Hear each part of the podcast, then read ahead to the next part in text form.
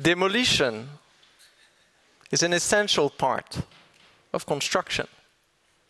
That which is true for the world of material infrastructures like pipeline and bridges is also valid for immaterial institutions like corporations, like financial markets.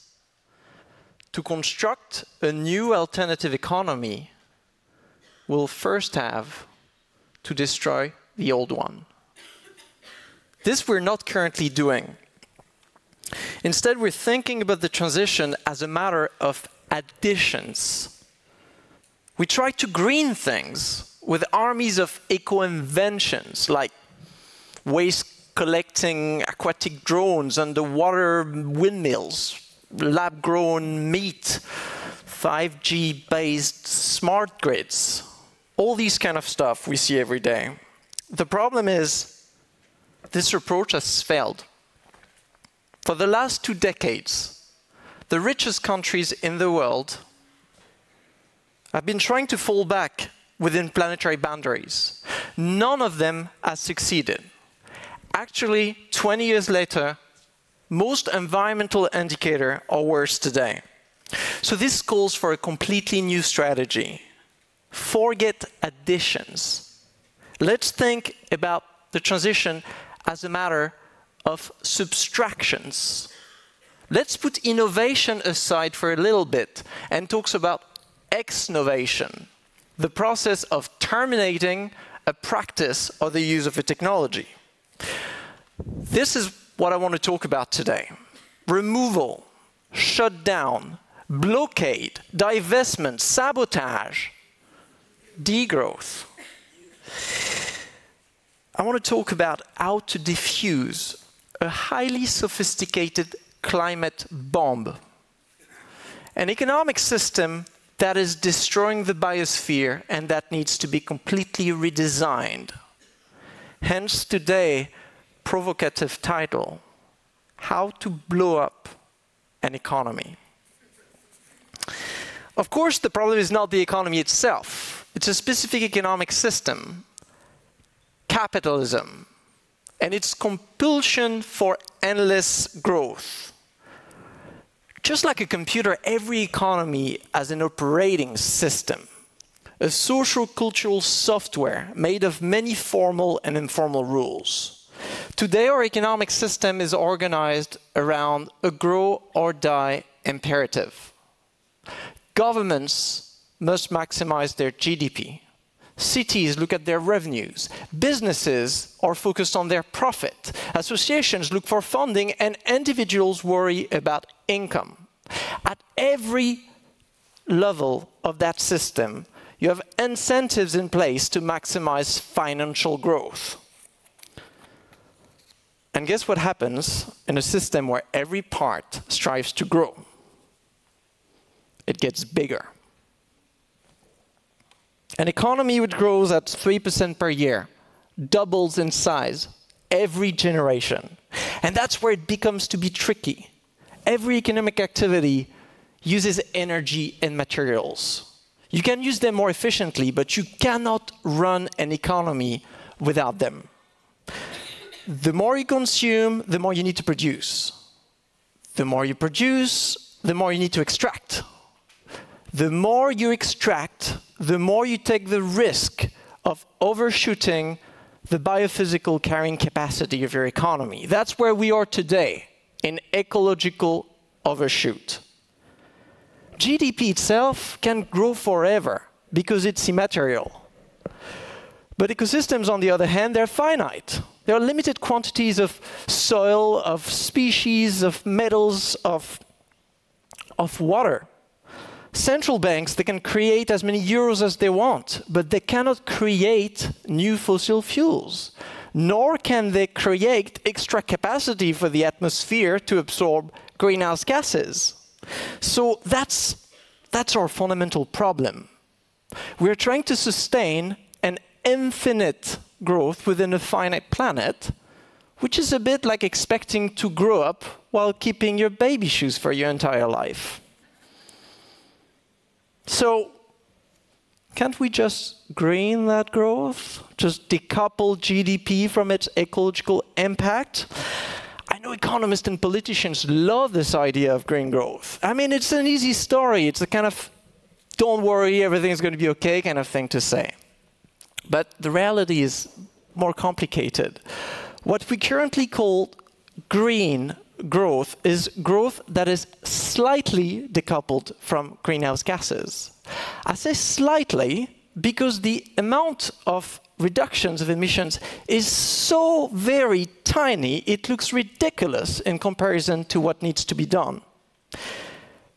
With current decarbonization rates, high income countries would take an average 220 years to reach carbon neutrality. And in the process, they would emit a bit almost 30 times their national carbon budget. Calling that growth green is a bit like me saying, well, I've done a diet, I've lost 200 grams in 10 years. And keep in mind that here we're only talking about carbon. We're doing way worse for other environmental pressures, which are still heavily coupled with economic activity. Take material footprint, for example. It has increased by 9.4% in Europe since the 1990s.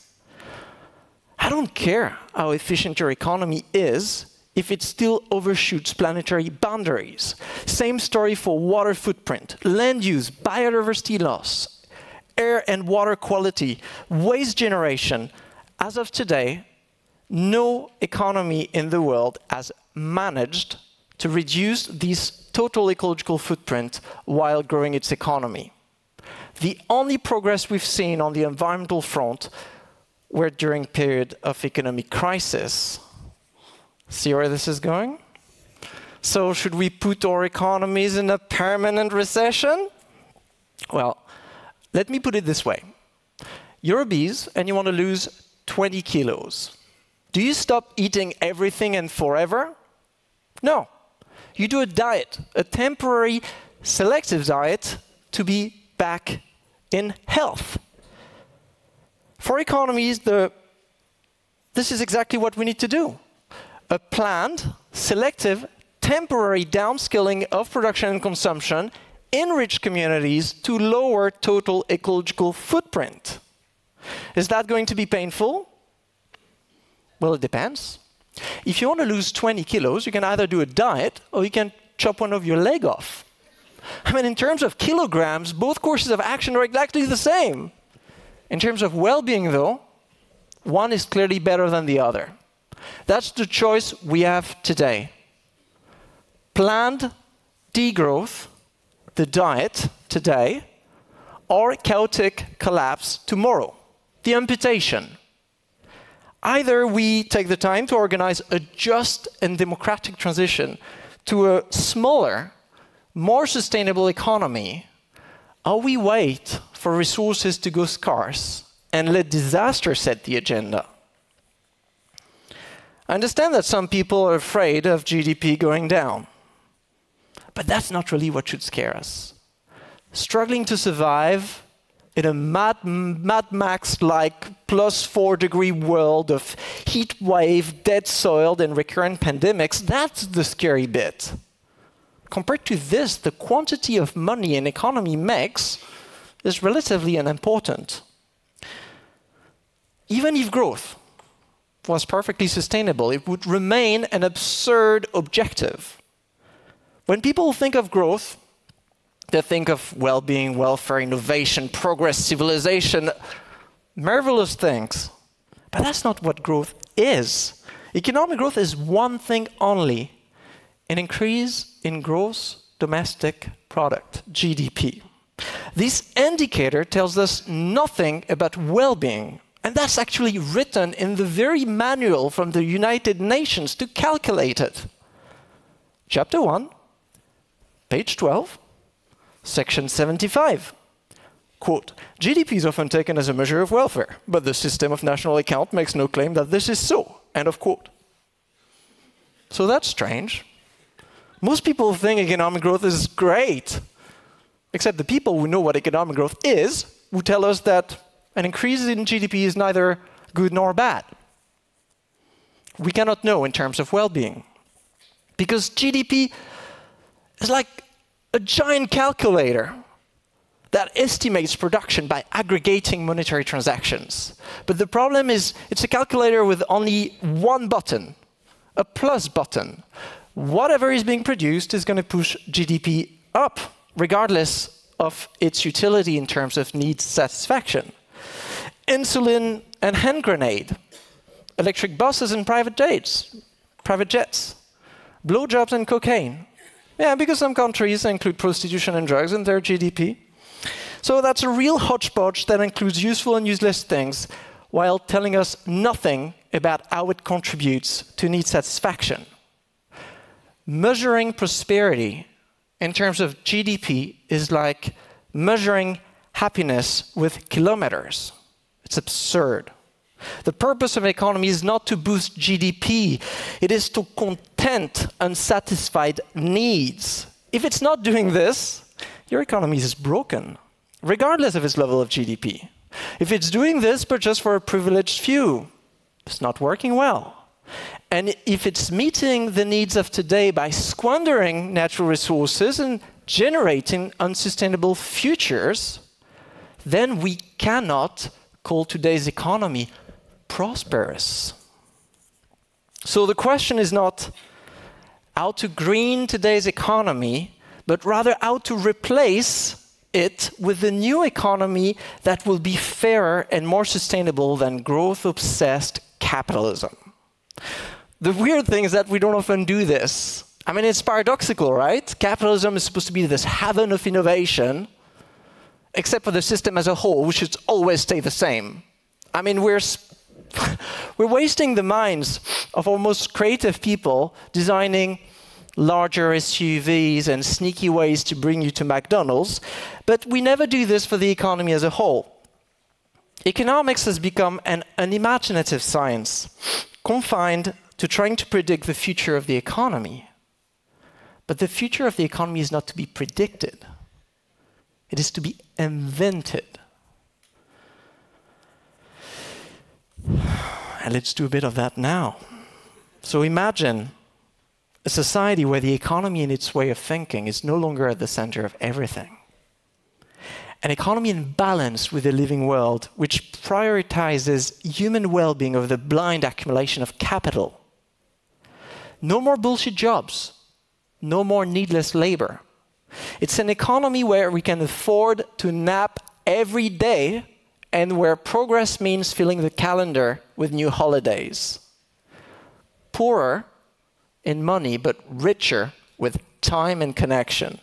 An economy where the use of materials and energy is capped, but where no one is left behind because their money runs low. Sufficiency for all, excess for none. Imagine the end of the profit motive replaced by democratic cooperatives that allow us to decide together what to produce and how to produce it, putting quality and pleasantness before quantity and cheapness. Life after growth is not poverty.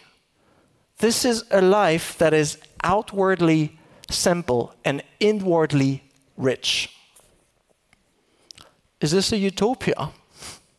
Well, it's as utopian as uh, putting a camera in a phone before we used to put cameras in phone. Utopia is not something impossible, it's something perceived to be impossible in a specific social context. Degrowth is utopian precisely because it contradicts one of the common senses of our time the imperative for endless economic growth. In a present obsessed with enormousness, the ultimate exuberance is to dream of something small but beautiful.